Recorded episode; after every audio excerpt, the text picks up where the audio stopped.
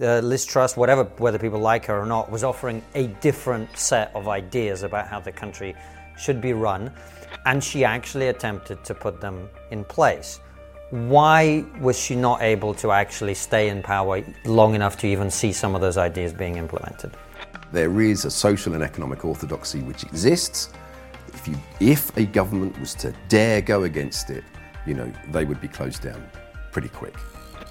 But it did feel a bit strange that, you know, we were up against the White House, we were up against the World Bank, the IMF, uh, the Bank of England, the opposition. There was a huge uh, opposition to everything that she was doing.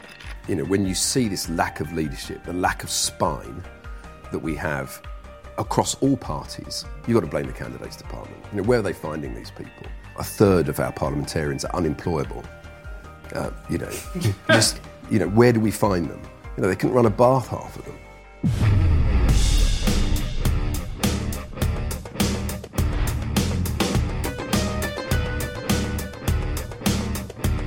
Hello and welcome to Triggernometry.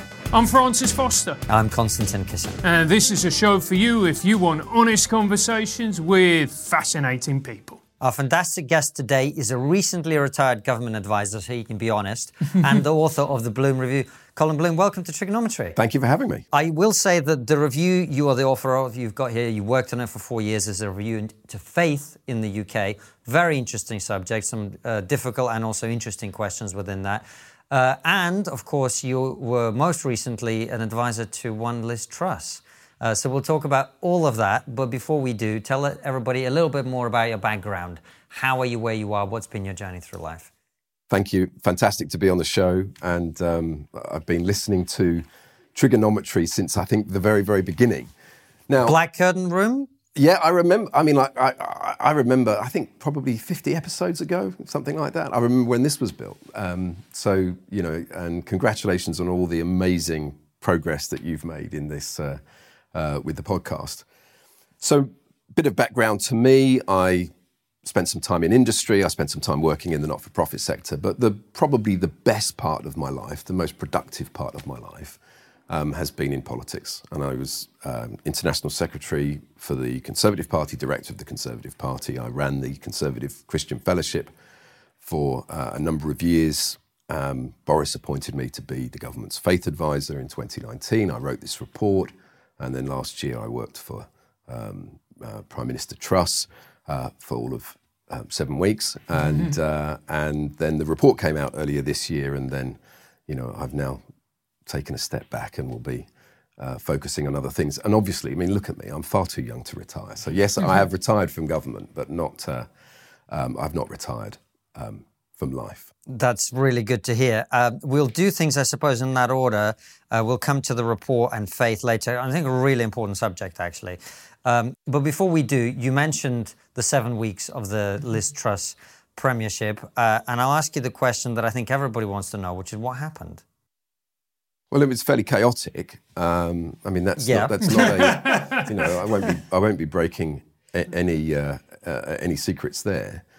Look, and on a personal level, I like Liz. I've got, you know, I'm not going to say a bad word um, ab- ab- about her. I think, uh, um, I think she's a, you know, very decent, very, uh, very kind um, person. I would consider her a friend.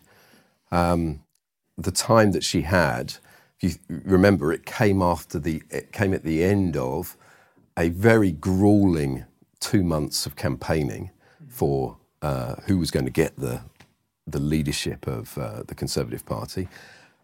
That came after all of the chaos of is Boris going to resign? Is he not going to resign? You know, is he going to stay in office? What's going to happen to the Boris uh, administration? And that came after all of the COVID and the, you know, and we, we've had.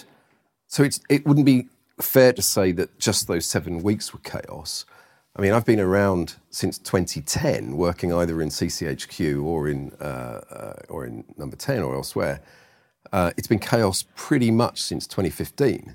I mean, I would say that when no 20, 2016 was when Brexit happened, um, and things were fairly well ordered and pretty well run then. After Brexit, when Theresa May came in, and then um, Boris came in, and then COVID, and then Liz, and then Rishi, uh, that was chaos. I mean, it was literally just fighting fires one day to, to, to, to the next.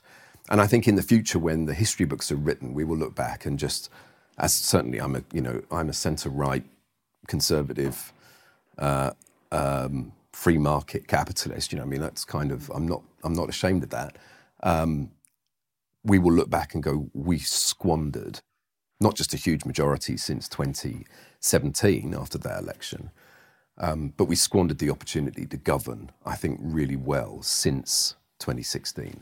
But what happened with, with Liz Truss specifically? The reason I ask is uh, I think on the day that she was elected, uh, Lord Frost was sitting in the chair that you're sitting in. And do you remember that he Yes. came in all chipper? He was excited, and we were excited because, you know, any change is exciting. And also, uh, Liz Truss, whatever, whether people like her or not, was offering a different set of ideas about how the country should be run. And she actually attempted to put them in place why was she not able to actually stay in power long enough to even see some of those ideas being implemented? Well, I mean, look, my take on it is that in in August of last year, of 2022, uh, I think it was fairly obvious that she was going to win the leadership election. So, I, you know, those of us that were working on her campaign could see that, you know, the numbers were, were, were very strong. Um, and as it turns out, you know, she, she won reasonably uh, convincingly. Now, that vote was only with the Conservative members. So there was a campaign that, you know, Rishi's team were going up and down the country trying to get Conservative um, uh, members uh, to vote for Rishi, and Liz's team were doing the same. Um, and the numbers were, were pretty healthy for, for, for Liz. So I'm hypoth- I'm, you know, I suspect, as I don't know for, for sure, but I suspect they knew the gig was up when we did. That was sometime in August. So they went through the motions and, and said, okay, you know, yes, they, you know, they drove to the line and they fought to win. Uh, uh, you know, they thought that they were, uh, they had to put in a good showing. But they probably knew it was a death march from the beginning of August. Then September comes, um, the announcement is made, Liz wins. She goes to see the Queen, I think, on the, was it the 5th or the 6th of September? I think the Queen dies. I think, was it the 8th of September? Um, and then we have 10 days of not very much. Um, and then chaos, even more chaos than we've ever had uh, before. And I don't necessarily blame Liz for that. That would probably get me into trouble with some of, you know, my friends who don't agree with me on this. But I think, I think that it was inevitable when you've got somebody who is stepping outside of both the economic and social orthodoxy that is was expected of her. And I, and, I'm, and I make this point, you know, if you were to take all of the G7 leaders of you know, Macron, Trudeau, Biden, um, Scholz, Albanese in Australia, or Jacinda Ardern as it was uh, in New Zealand, there's not any real difference in either social policy or economic policy between any of them. And, and they're all, by the way, on, on the centre left. So here you've got a centre right member of the G7 who's saying, no, we're going to, you know, we're going to cut spending, we're going to lower taxes, we're going to grow the economy, we've got to break with the economic orthodoxy. And I'm no economist, but I mean, it sounded good, you know, that actually here we can't carry on printing money, we've got to, you know, we've got to do something different because I think as everybody accepts, there is an economic tsunami which is about to hit the West, which we're, you know, which we're not ready for. And so, um, you know, that would have upset some pretty powerful people around the world. Uh, and and locally, um, of course. One second, Colin. Who are these pretty powerful people? Sorry to interrupt, because there'll be people of a conspiratorial nature who say, well, this is the World Economic Forum. There'll be people, you know, talking about shadowy figures.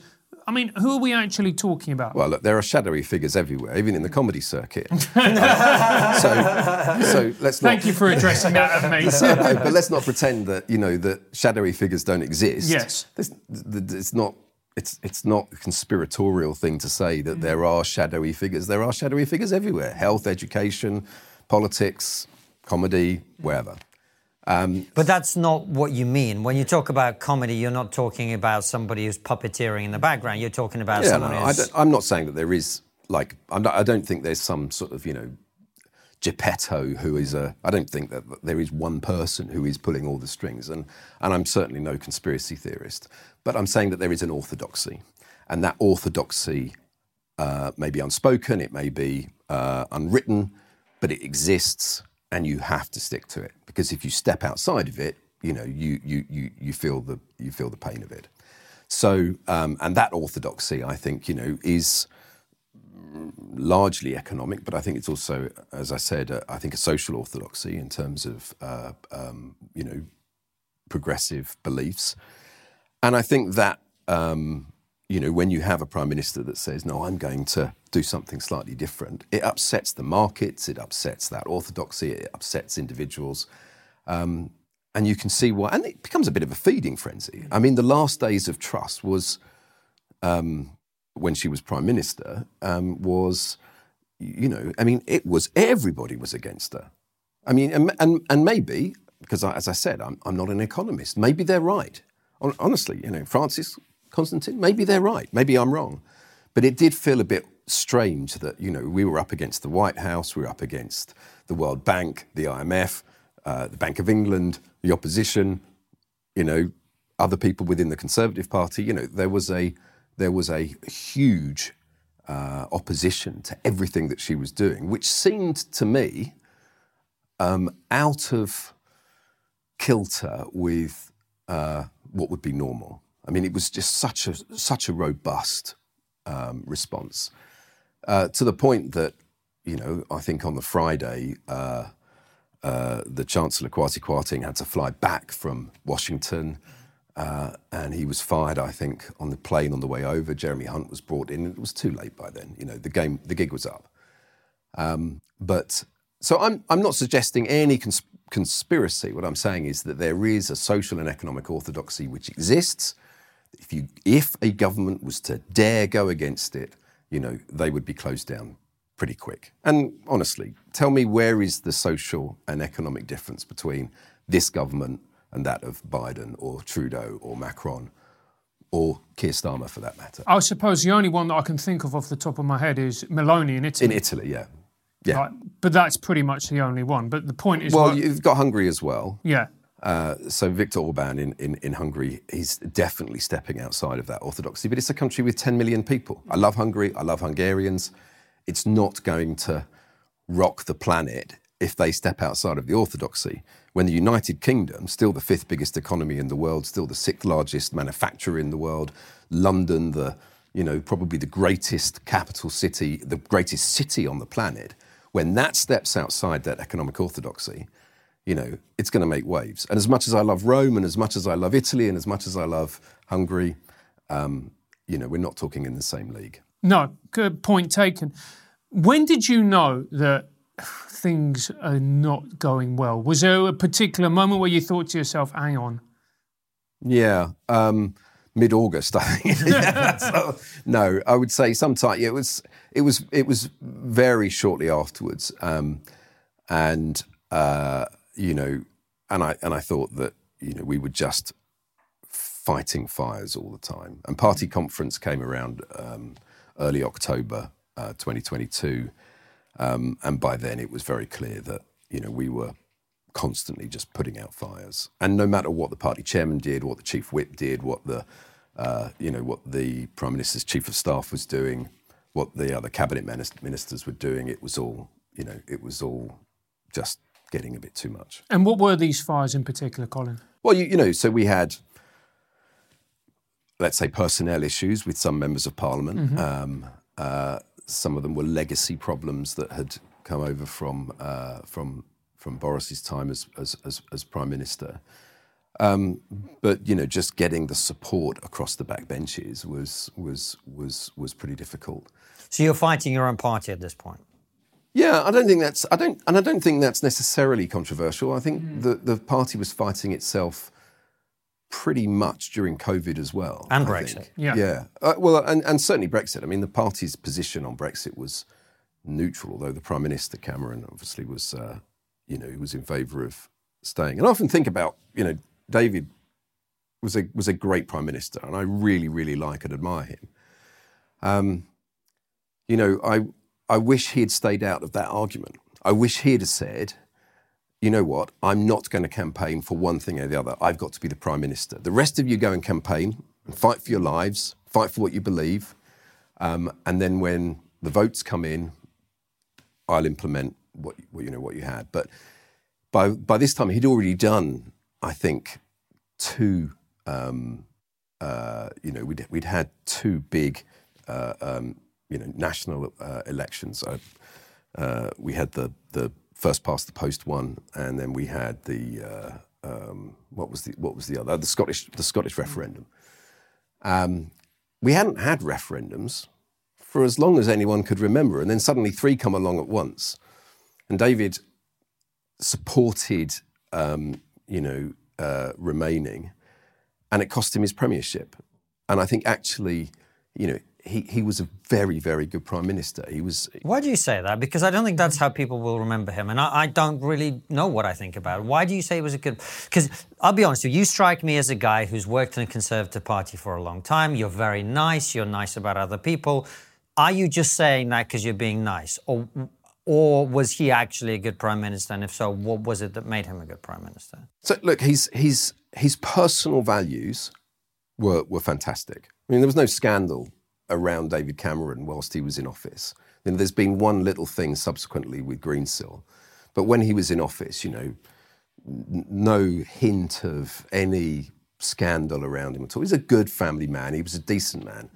Um, he was very clear about what he wanted to do, what he wanted to achieve. I thought the coalition, and again, this will get me in trouble with some of my some of my friends. Um, but I actually thought the coalition did a pretty good job. I quite, you know, I quite like Nick Clegg as deputy prime minister and Danny Alexander. There was those were like glory times. That was a, you know, there we had a what felt like a centre right um, political coalition that was doing things. But when then Brexit came along, and of course we've not had stable government since. So when I said Cameron was a good prime minister, you know, he did have an air of stability about him. You know, there, there, wasn't the rocking of the boat. There wasn't the major scandal, scandals. There wasn't the issues that we, you know, that we had. If you remember, he had a, you know, pretty good foreign secretary in William Hague to begin with, uh, and then he won a first time in I don't know how many years, probably 25 or 30 years. He actually won a majority for the Conservative Party. We didn't win a majority in 2010. That's why we had the coalition. Um, and the then party chairman, Lord Feldman, fantastic fantastic man, great boss, um, and you know we're bringing about the kind of reforms that a grown-up political party needed. Um, and then, of course, it all just sort of changes overnight, and Theresa May comes in in 2016, and um, and then you know there were a lot of people who were very, very against her and against mm. what she stood for. She didn't help herself, and then we had this ridiculous election in 2017. I mean, just ridiculous. We should never have done it.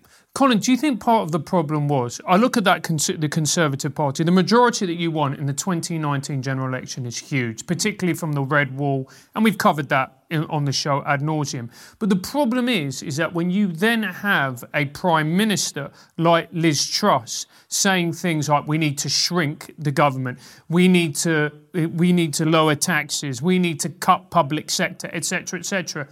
That is a message that by and large ain't going to fly in the red wall, which means that you are therefore putting these MP seats in jeopardy. Therefore, if they act in their own best in their own interests, they're not going to want to go for it. So I, dis- I disagree with you, Francis. I, I think the red wall, um, if you said to them, do we want to have more efficient government? Do we want to cut waste? Do you want to have more more money of your own in your own pocket? Do we want to cut taxes? The red wall, if you want to put it like that, uh, those northern cons- sort of Labour seats that became Conservative. That's their language. Mm-hmm. Okay. Um, we won such a massive majority in 20 uh, uh, in 2019 because we had the three Bs. Uh, sorry, the three Cs, not the, the three Cs. Right, we had. Uh, no, I was right the first time. The, the, the we had uh, BBC. Oh no, three Bs, three Cs. It was BBC. We had Boris enormous charisma. I mean, you know, so much charisma. He shifted the dial on every campaign he's ever been in, and he's he's you know he's a the most once in a generation charismatic charismatic uh, uh, politician. Love him or hate him, he's going to move the dial. Um, we also had Brexit. At that time, Brexit was not done. A lot of people were very frustrated. And we had Corbyn, you know. So we had the BBC, we had Boris, we had Brexit, and we had Corbyn. That, that led to that huge majority that Boris won in, uh, in, in 2019. I think if we were to have the election with that, if Corbyn wasn't the op- leader of the opposition, the majority wouldn't have been as big. If Brexit had been sorted, the majority wouldn't have been as big. And if Boris wasn't Boris and didn't have that magnetic charisma that you know that made him so famous, then the majority wouldn't have been that big. There may not have even been a majority at all, you know, for all I know. But those were the three ingredients that meant that we had this weird landslide that, that happened. Um, and those issues of more efficient government, smaller government, lower taxes, going for growth, building jobs, those are exactly the sort of things that um, uh, people in those northern seats want. They're not the Are kind they? of. Sorry, sorry to interrupt, Colin. I mean, Matt, Matt Goodwin, who's a regular on the show, who I'm sure you're familiar with, uh, his argument is that the Liz Truss economic position, uh, which, by the way, I really I'm, I'm a fan of. I, I do think we need to shrink the size of the state, etc. Represents sort of about seven percent of the British public. Uh, most people want, you know, high taxes because they want high spending. Are you sure that that's really what people in the red wall want? Well, I mean, if you say, do you want your uh, resources to be wasted in the way that they have been wasted on? yeah, I mean, but it's, you're leading the But- witness but- a little bit. I- maybe, but but you know, you've got to you've got to think we are we are printing more money than we can.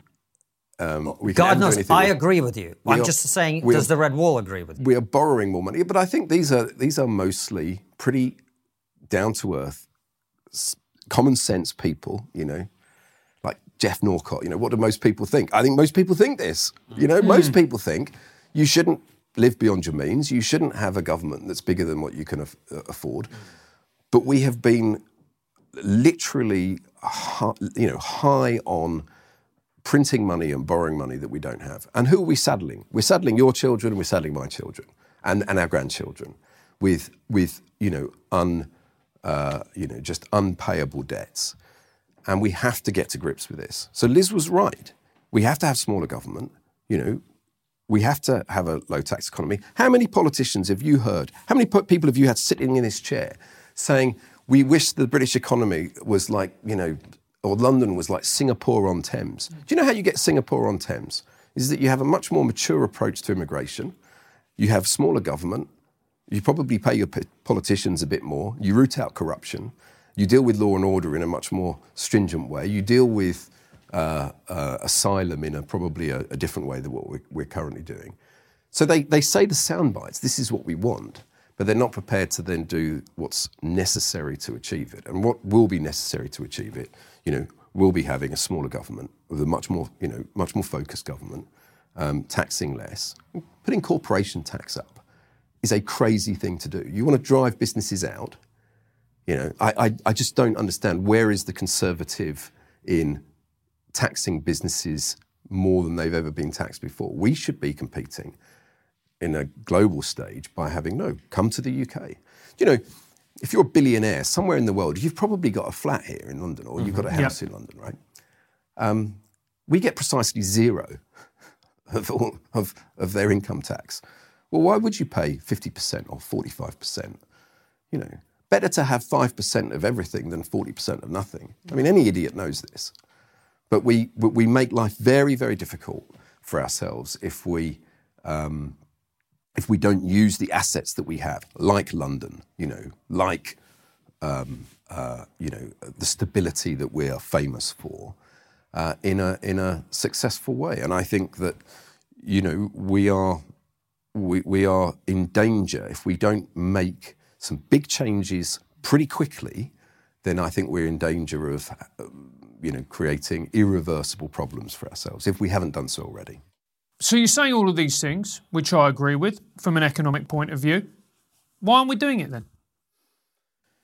Well, you see, that's the that's the twenty-four million dollar question, right? The it's it's hard. It requires political leadership, and I, I say this in my report. There are certain things that you know we need to tackle as a nation that is going to require political leadership. It's going to require courage, bravery from our politicians, more than just fine words. They are going to have to see something through to the end. The problem is, is that at the slightest pressure, most of them cave in. You know, you saw this recently with the Ministry of Justice, and I can't remember what exactly the issue was. It might come to me, where it was obvious that they were going to have to, you know, change change tack. It was it was. Uh, uh, I remember it was the guy who had been convicted and sent to prison, and, and, um, and he, he was innocent, and he had to repay the the money that he got compensation, and then they char- tried to charge him for bed and board for the twenty odd years he was in prison, right? And and you know the newspapers sort of said this is outrageous, and the Ministry of Justice put out a, a statement which said um, we have no plans to change this. And I, I was listening to this on the radio, and I and I turned to my wife and I said, "Of course they're going to change this. I mean, this is like this is ridiculous. This is typical of what I'm talking about." And sure enough, within a week, the justice minister had announced, "Yes, we're going we're going to change it." So what do they they they, they lose on all counts because they look idiotic to begin with for not saying, not reading the political runes and saying yes, of course, we're going to have to change this. This is, a, you know, it's offensive that you would charge this guy this. Um, and of course, we need to look at it. But, but then they'd already put the, the press release out to say that they weren't going to look at it. And then, of course, then they have to U turn. There's nothing more obnoxious to an MP that has to, you know, grab hold of the handbrake and do a 180 degree U turn in the middle of the skid pan, which is exactly what they did. So they just look stupid. And, and this is, um, it's going to require bravery for them to say, this is what we're going to do and we're going to stick to it. Um, and we don't see much bravery, I'm afraid, in, in public life. We don't see it from either, either of the two main political parties or, uh, or, or, any of them. And, um, you know, I remember, I'm old enough to remember, my political hero was Ronald Reagan, right? And um, if you ever come to my house, you'll see that we have our downstairs toilet is, uh, is it's got all of the Reagan memorabilia in there. He used to sit in front of a TV screen and talk to the nation. And he was known as like the great communicator, you know, the Gipper. And, and he would say, This is why we're going to be cutting taxes, because, you know, we're cutting taxes because, in fact, we will raise more money. And he would talk about things like the Laffer curve and or when the, when the shuttle exploded. And he went straight onto the TV and he spoke to a nation that was in shock about us not hiding our you know, our mistakes, but we do things in, you know, making a clear contrast between Western American values and the values of the, of the, of the Soviet Union. And, you know, he had great political bravery, you know, he's a great communicator. And we don't have anyone like that, you know. But here you come to the question that I always ask in this situation, which is, well, I mean, the obvious counter to what you're saying is just from a devil's advocate perspective is, uh, Liz Truss show bravery, and look how that ended. Number one. But there's a broader thing going on that I really wanted to ask you about, which is I am very concerned about what you're talking about. Uh, not only the lack of leadership, uh, but also particularly on the economic issue, we are not willing to be honest with ourselves, and all we're doing is pushing the problem down the line onto people who are not yet born. That is irresponsible. But the question I want to ask you is in a world in which anytime a prime minister says, I intend to cut spending, I intend to lower taxes, what the media do is they come out and say, well, when you do this, you will kill people. You are killing people. You are a murderer, right? George Osborne, I was on TV the other day arguing with some woman who called George, George Osborne a murderer. Right? I asked her when he was convicted. She didn't have an answer. But my, my point is, we live in a world in which I don't really know how a politician is ever going to cut spending again, because if you if you make that decision, you will be saddled with those images that people will be given in their heads by the media. Yeah, yeah, it's a tough job, right? And it shouldn't be for everybody. And you know, we have this phrase amongst some friends of mine and I, IBTCD. You know, I blame the candidates department. Um, you know, when you see this lack of leadership, the lack of spine that we have across all parties, you've got to blame the candidates department. You know, where are they finding these people? You know, I would say, I'm being very generous now, a third of our parliamentarians are unemployable. Uh, you know, just like you know, where do we find them? You know, these people we're run, we are trusting to vote on our behalf to run things. You know, they couldn't run a bath half of them.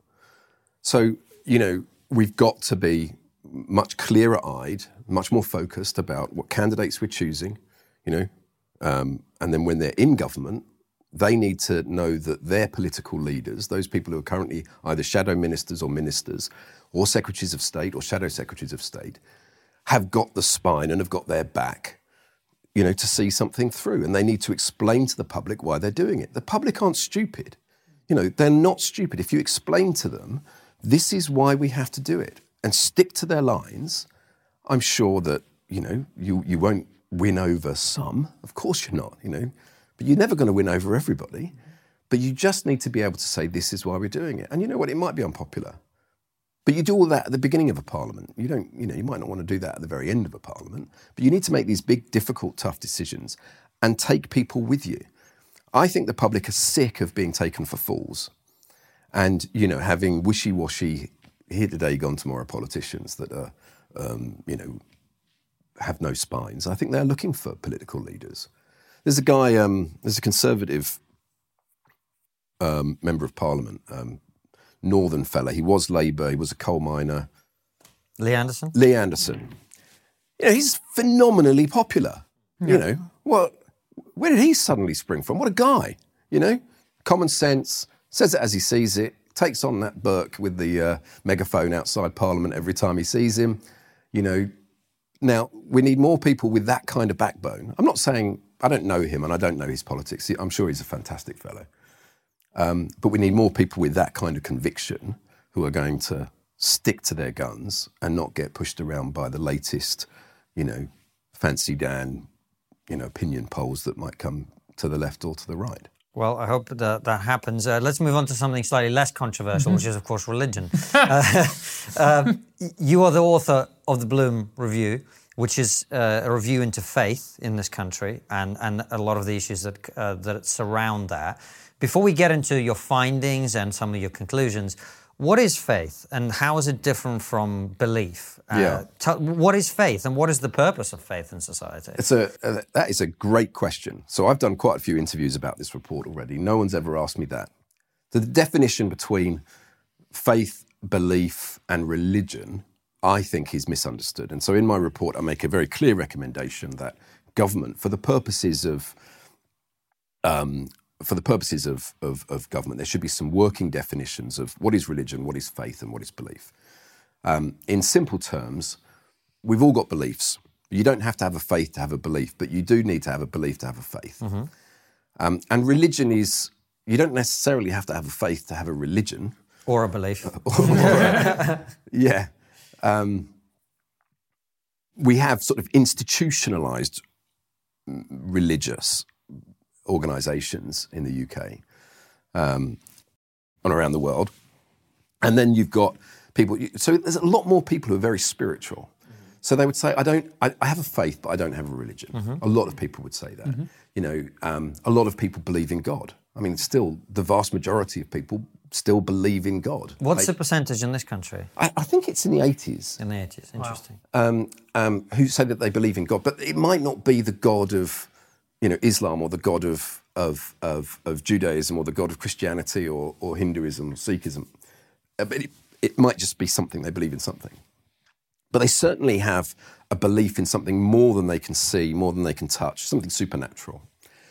It may be well founded, it may be not. You know, it's not for me to say. But is that faith?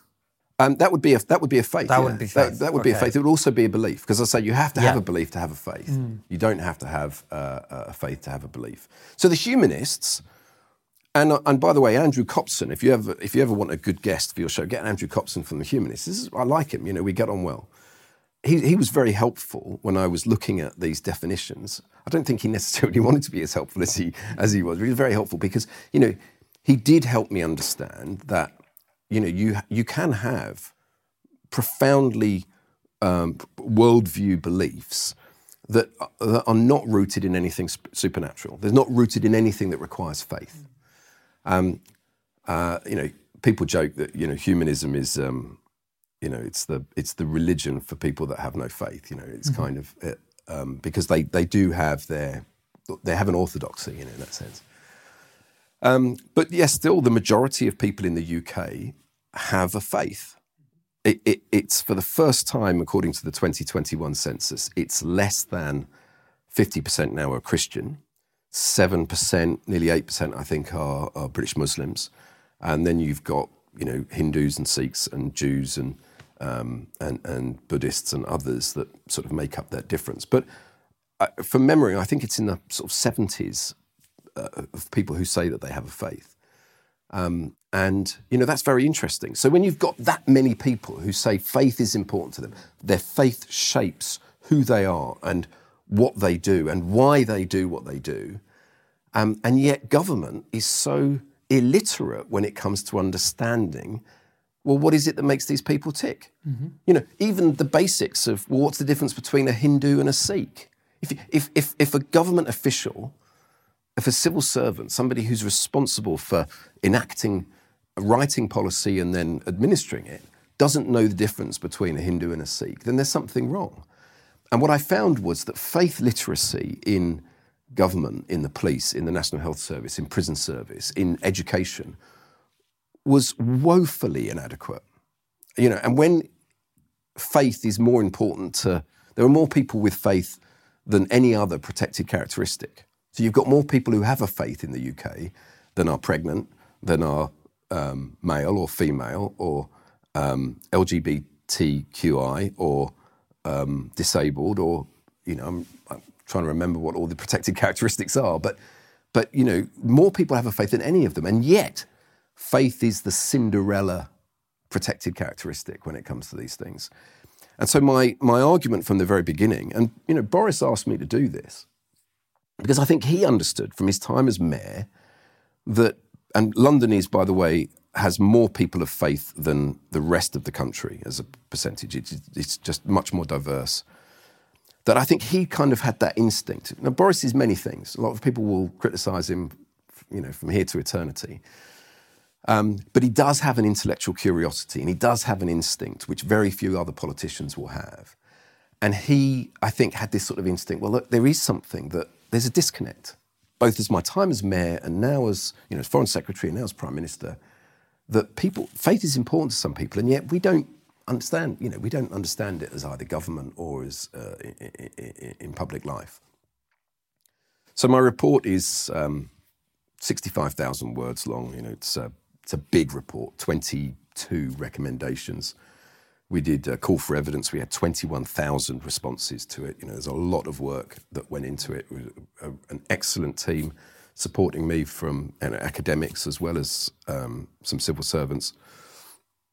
And um, we produced these recommendations, which hopefully, if either this government or the next, whatever that might look like, you know, will adopt. And I think it will go some way to improve the relationship between government and faith, um, people of faith, and places of worship. I mean, just take, for example, places of worship. We have um, tens of thousands of them. And nearly all places of worship in the UK are schools of virtue.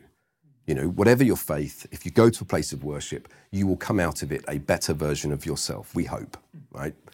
Um, they, they contribute to the public good, whether it's in the mosque or the synagogue or the church or the temple or the Gurdwara. They contribute to the public good enormously. And yet it kind of runs parallel to every government's oblivious to it. Think of all the youth clubs and the food banks and the self-help groups and the and the you know Alcoholics Anonymous and the Cocaine Anonymous and all these other groups that are run um, out of places of worship. They do phenomenal work, and uh, and I'm very excited by the work that they're doing. You know, I want to champion them, uh, um, but you know, government are oblivious to it for the most part. And it seems to be an afterthought whenever they just think, oh gosh, you know, we need to.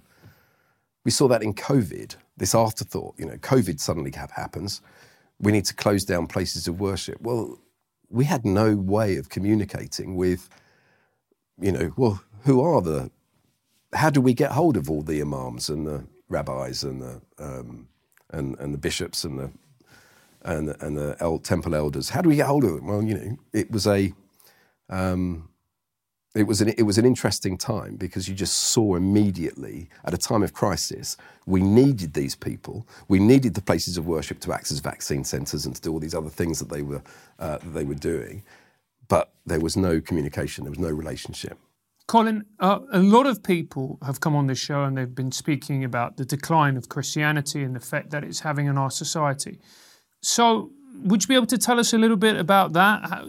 Is is Christianity declining, and if so, how quickly? Well, it is, and it isn't, right? So, um, within the different denominations within the Christian Church, you know, you'll have. I mean, I always think of it a bit like a candle. You know, when you get to the very top of the candle, very high church, and then you've got kind of different denominations down the bottom. Um, evangelical church is growing the evangelical churches is growing, particularly um, the Evangelical Church of England churches, the um, uh, the Pentecostal churches are growing. The the you know so some of the more recent immigrant communities that have brought their particular um, uh, flavour of, of, of Christian expression, they are you know they're big. The Catholic Church is doing pretty well. I mean, largely, um, I think driven by one some people in the Church of England feeling that they are Church of England no longer speaks for them on mm-hmm. you know, certain issues of, of what they see as morality, and also because we had lots of Eastern Europeans um, come to the UK and they they they started going to um, Catholic churches. But it's a mixed bag. So overall, we have a um, you know we have a a a state religion, if you like, in that uh, we have the uh, the Church of England, um, and and yes, it would be fair to say that fewer and fewer people are probably um, identifying, or definitely fewer and fewer people are identifying as being Church of England. Um, however, within that, if you were to have a look at it from a from a segmented point of view, the different um, communities that within that, some are growing like crazy. So if you go to um, St Helens Bishopsgate. Just take London. We've got St Helens Bishopsgate, we've got Holy Trinity Brompton, packed, absolutely heaving. And they've got lots of satellite churches around London. Both of them are doing, you know, incredible work, and their churches are full. And yet, you know, you can go to some little parish churches not far from here, you might only get a dozen people in there. So it's a really mixed picture. Um, but what we are seeing is a lot of particularly Gen Zs and millennials, are saying, well, I might not want to be religious, but I do want to have a faith. And so they are finding a home in some um, nonconformist or evangelical churches um, um, where, where it is, you know, perhaps more welcoming. It's certainly very different to a, you know, a priest and, you know, um, the liturgy that might go on. Um, I mean, some uh, some churches are like mini rock concerts. I mean, there would be, you know, the production values. And I love your set, but I mean, they would make your set look po- positively cheap. All right, mate. chill, chill out. Getting you know, slagged off here, yeah. mate. And, and and so when you're when you're you know, when you look at it in the round, I think in the round, you would say, I would say, and I say so in my report, that actually faith is in pretty good health, but it's just not what it used to be, you know, and, it, and it's certainly not what um, I think some some people in the media would want it to be. You know, there is a let's talk the church down, let's talk faith down. You know, it's dying out. There is a sort of a um, you know an orthodoxy of uh, of you know um, uh, secularism. Do you think that's this, because the elite classes are populated disproportionately by people who are of that secular worldview? Well, that's an inter- That's an interesting point. Many, many civil servants that I spoke to, and if, if you take our civil servants and our, and the BBC, if you just take those two, people who work at the BBC and civil servants, they pretty much come from the same stock. You know, mm-hmm. red, red brick universities from the home counties. You know, but many of them have a faith. And this is the this is the infuriating thing. Many of these people would have a faith, but it would be very private. They would go to their church on Sunday, or they would go to their um, synagogue or they'd go to their mosque, and they wouldn't bring it to work with them.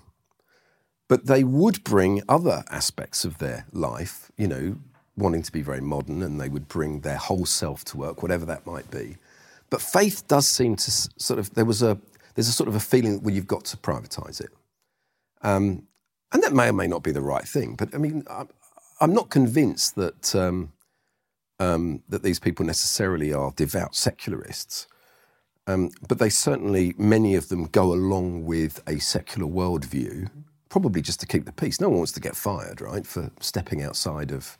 Goes back to what I said earlier. You don't want to step outside the orthodoxy of the, the, the, the what you're in. But you know, faith is, as I say in the report, and I think I've demonstrated both, you know, empirically uh, and uh, evidentially that you know faith is actually in pretty good health. Hey guys, Triggernometry needs your help. We took a big risk creating the show, and for us to keep doing the incredible work that you all love, we need your support. That's the only way we're going to stay independent and create content that you won't be able to find anywhere else. There is no other podcast where you'll hear interviews with Nigel Farage one week, and the next week you've got Aaron Bastani, the founder of left wing show Novara Media, on the same platform. You know the mainstream media aren't honest. You know they've been caught lying again and again. You know they can't be trusted. The only way to change that is to make a stand and support independent content creators like Triggernometry to produce better and more honest content. We have big plans and we'll shortly be announcing exciting new shows and more terrific interviews with huge guests. That isn't going to happen without your help. When you support us, you also get incredible extra content, such as extended interviews with none of those irritating adverts, and they'll be released 24 hours early just for you. We'll have exclusive bonus interviews that only you get to hear. Click the link on the podcast description or find the link on your podcast listening app to join us. Support us and help change the way we have conversations and make the world saner.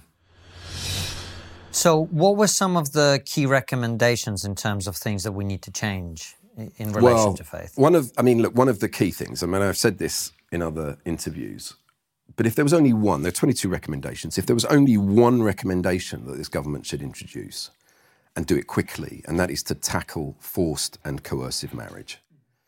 So we have thousands and thousands of typically uh, women, but not, not exclusively, um, British women who are forced or coerced into marrying someone against their will.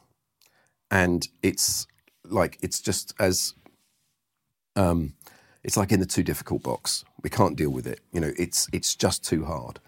If we accept that it goes on, that somebody is forced to marry someone that they don't love, whom they may have never met before, then we accept that they're going to be raped, sexually assaulted, and all other kinds of travesties will happen to them.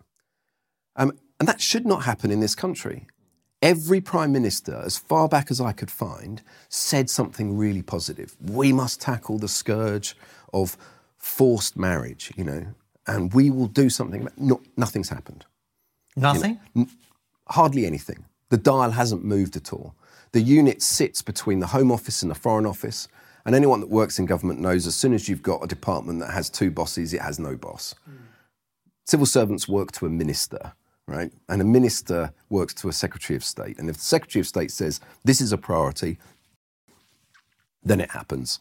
If they're suddenly working to two ministers or two Secretaries of State, it becomes somebody else's problem and they don't tackle it. And I make a very, very clear recommendation in the report that government have to get to grips with this. It happens um, in all communities. There's not, I mean, you know, there will be, I think, some lazy people that will say, oh, it's all in one community. It's not. It happens in lots of communities.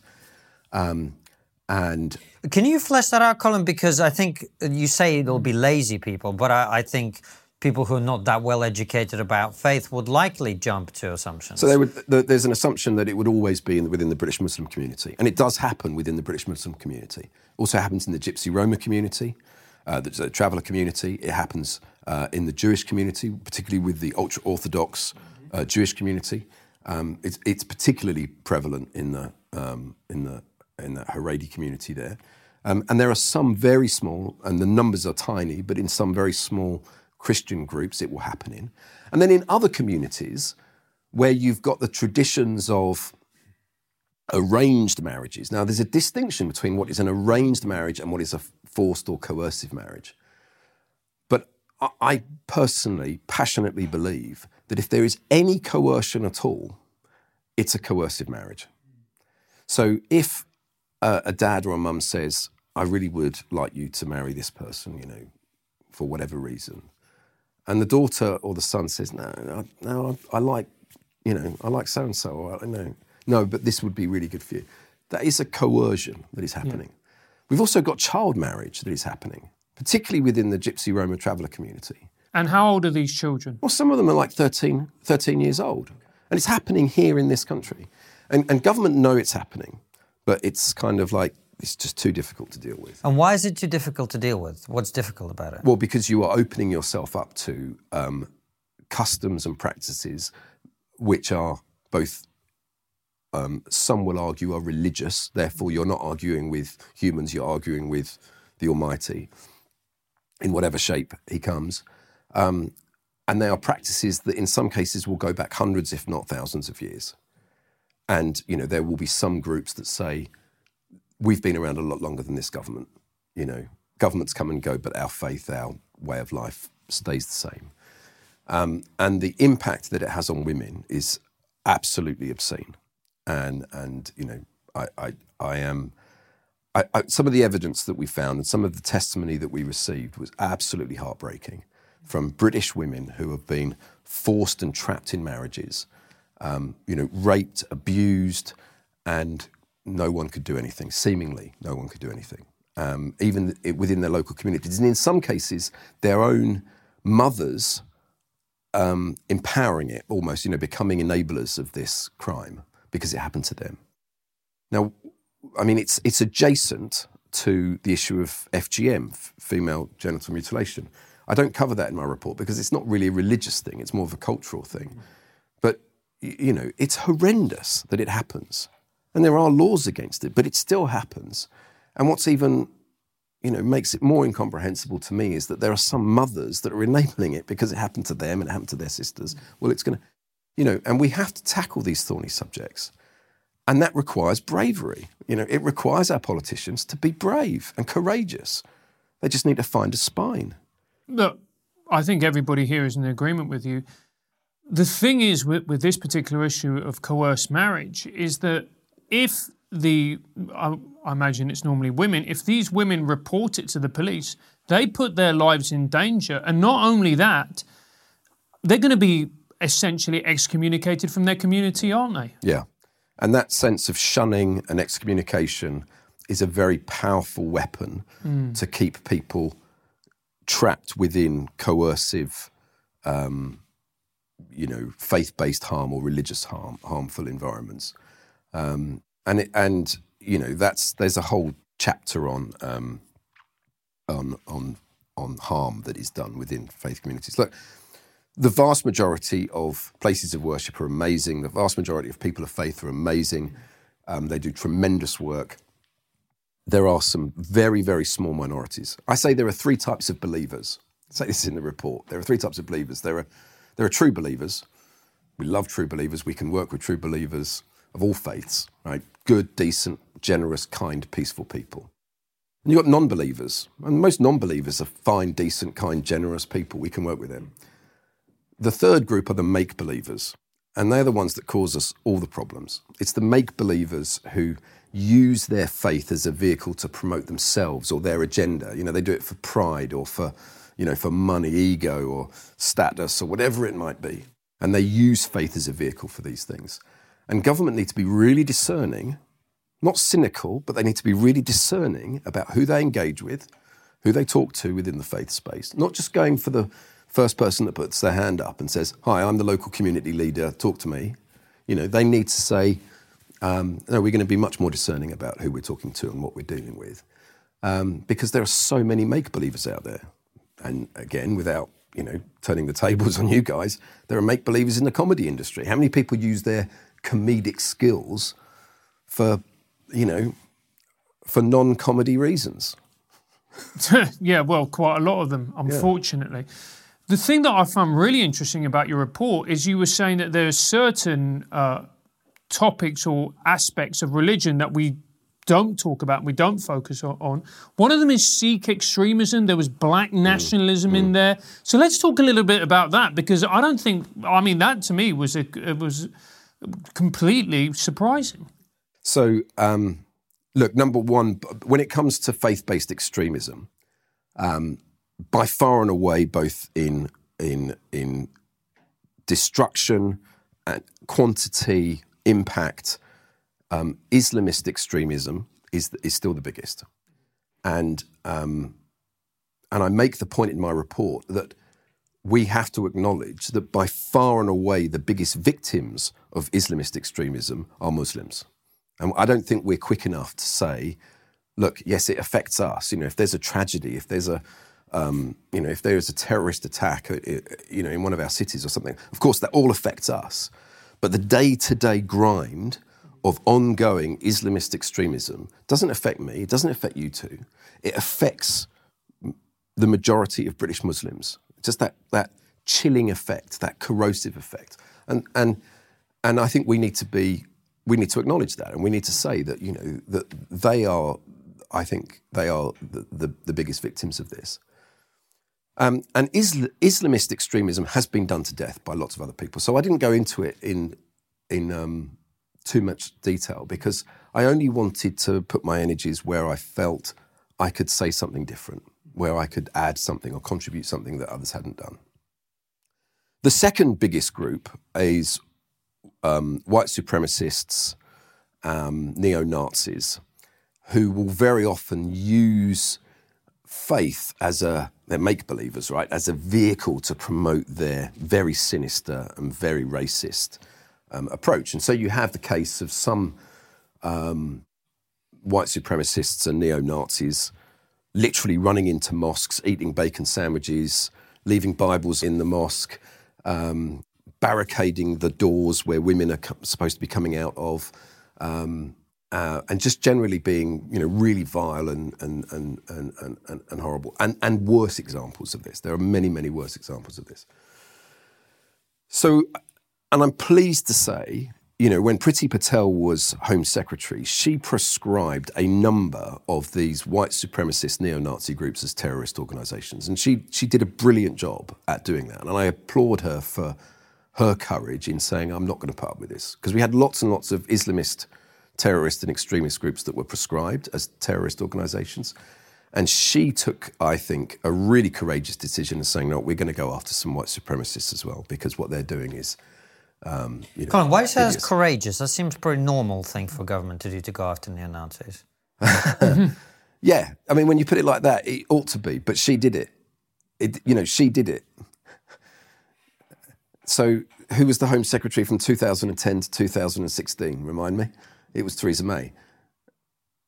Those groups like the Sonnenkrieg Division um, and the Luftwaffe or the, the Atomwaffen Division and all these other groups. They're not very. They're not, they're no, not very. No, they don't conceal no, themselves well, they do don't. they? No. They don't. But no, Priti did, and and and you know, I'm a good friend of hers, and I think she did. A, I think she, you know she was magnificent. Okay. And and she she she stepped. So white supremacists are the second biggest. They're second biggest.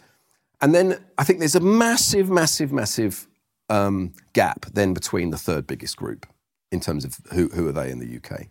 And I do say in the report that they are Sikh extremists. Now, the vast majority of British Sikhs, they're a relatively small population, the vast majority of them are the best of British.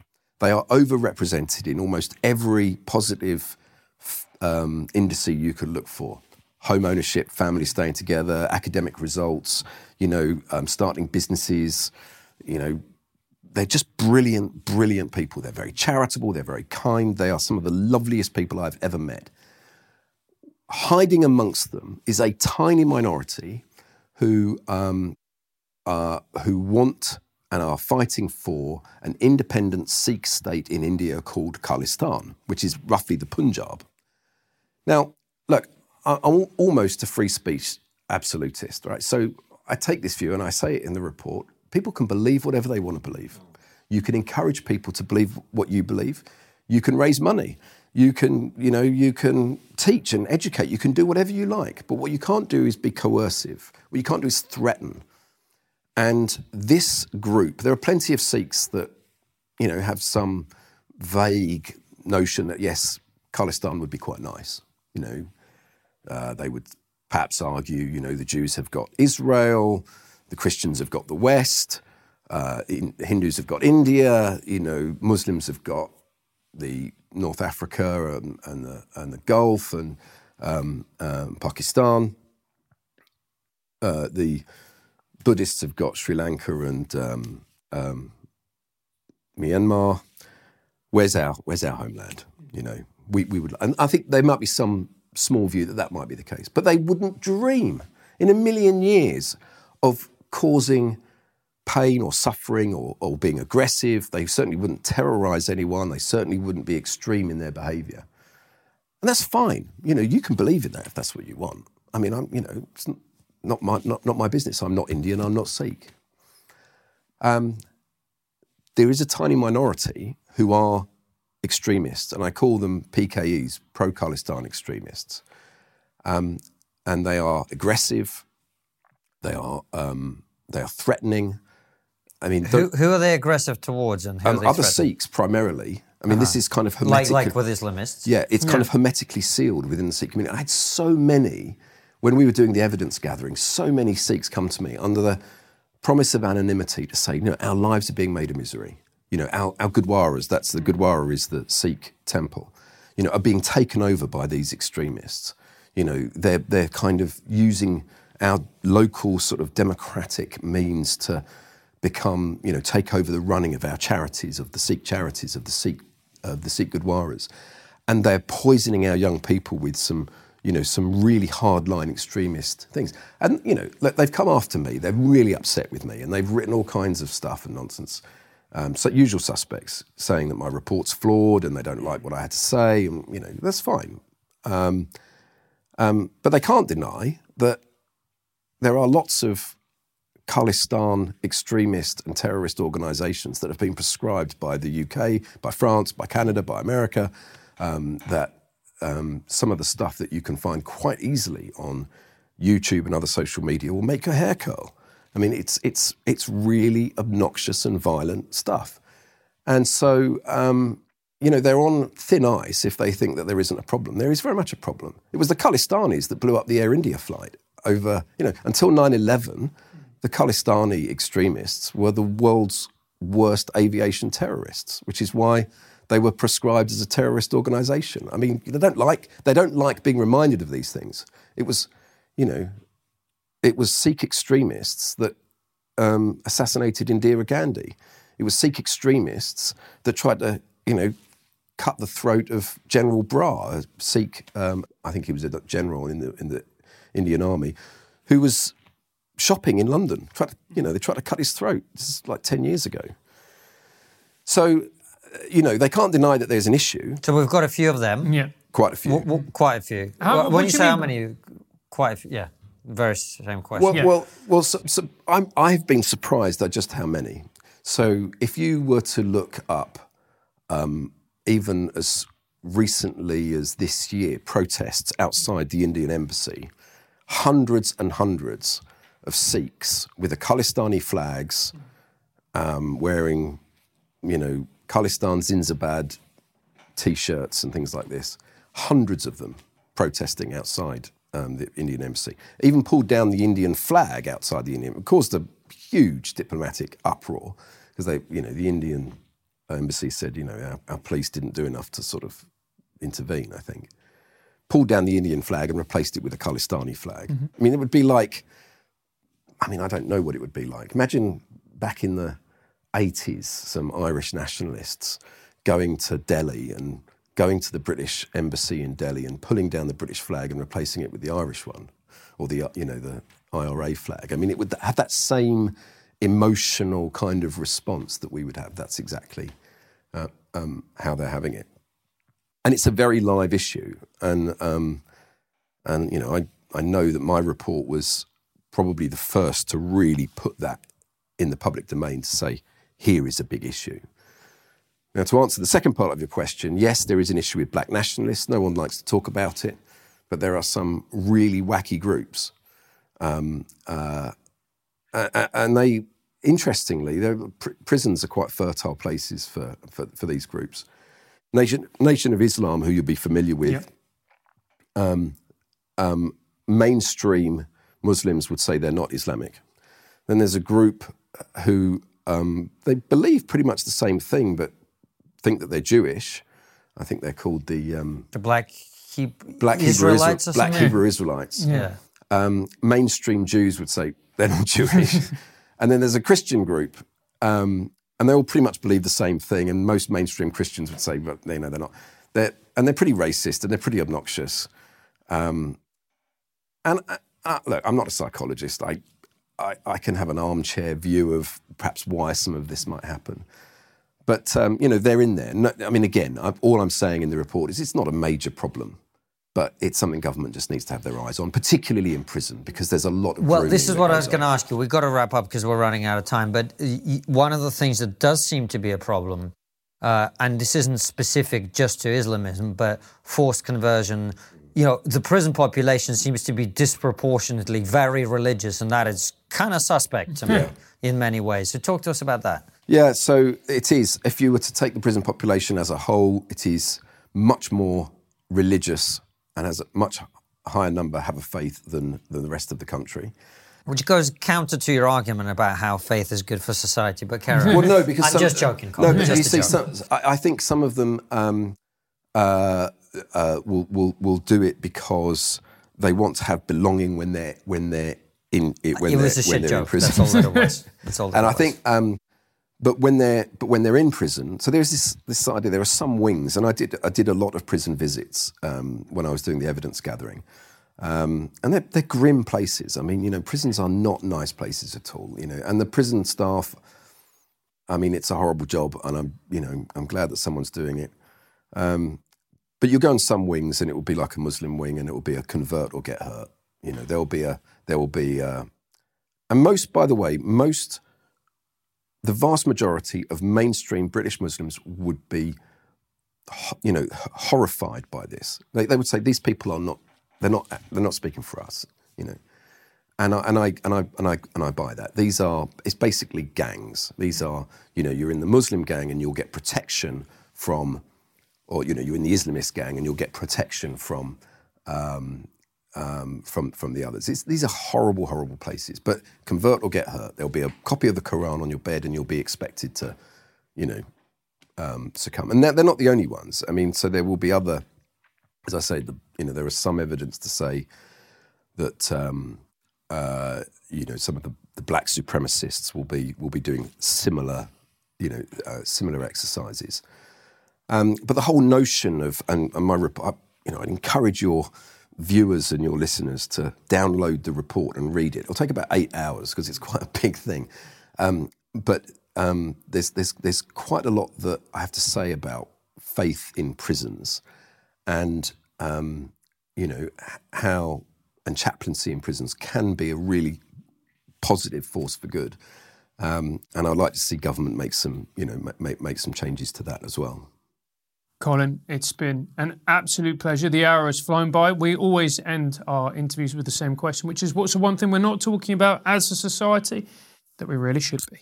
Now, I have pondered this, and there was there were two answers I was going to give. So I'm going to give you two. Okay, um, um, uh, allow me.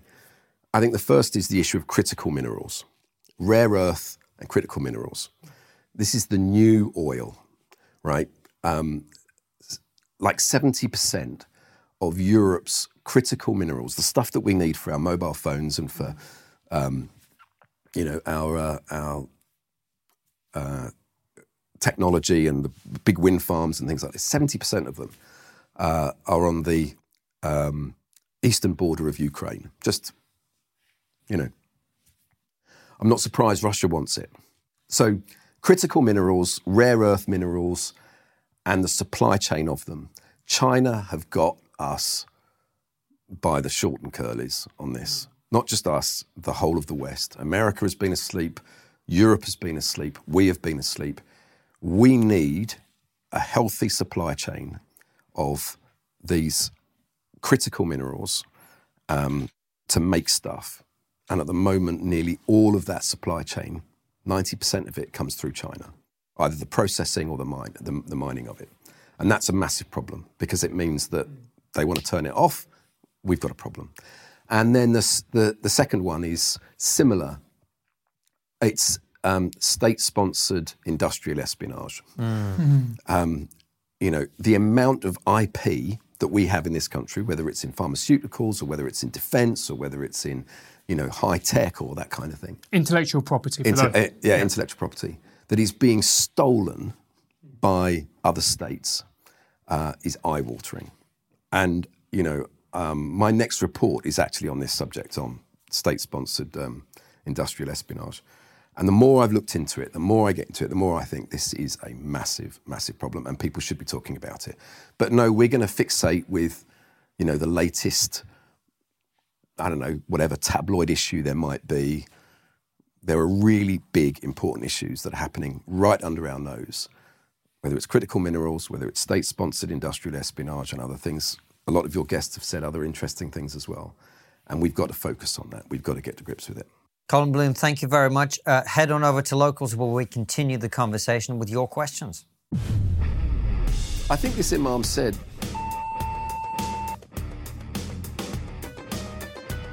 Leo's got the video of it. I'm glad this is on your. Um, this is only your, Paywall thing. Yeah. paywall bit.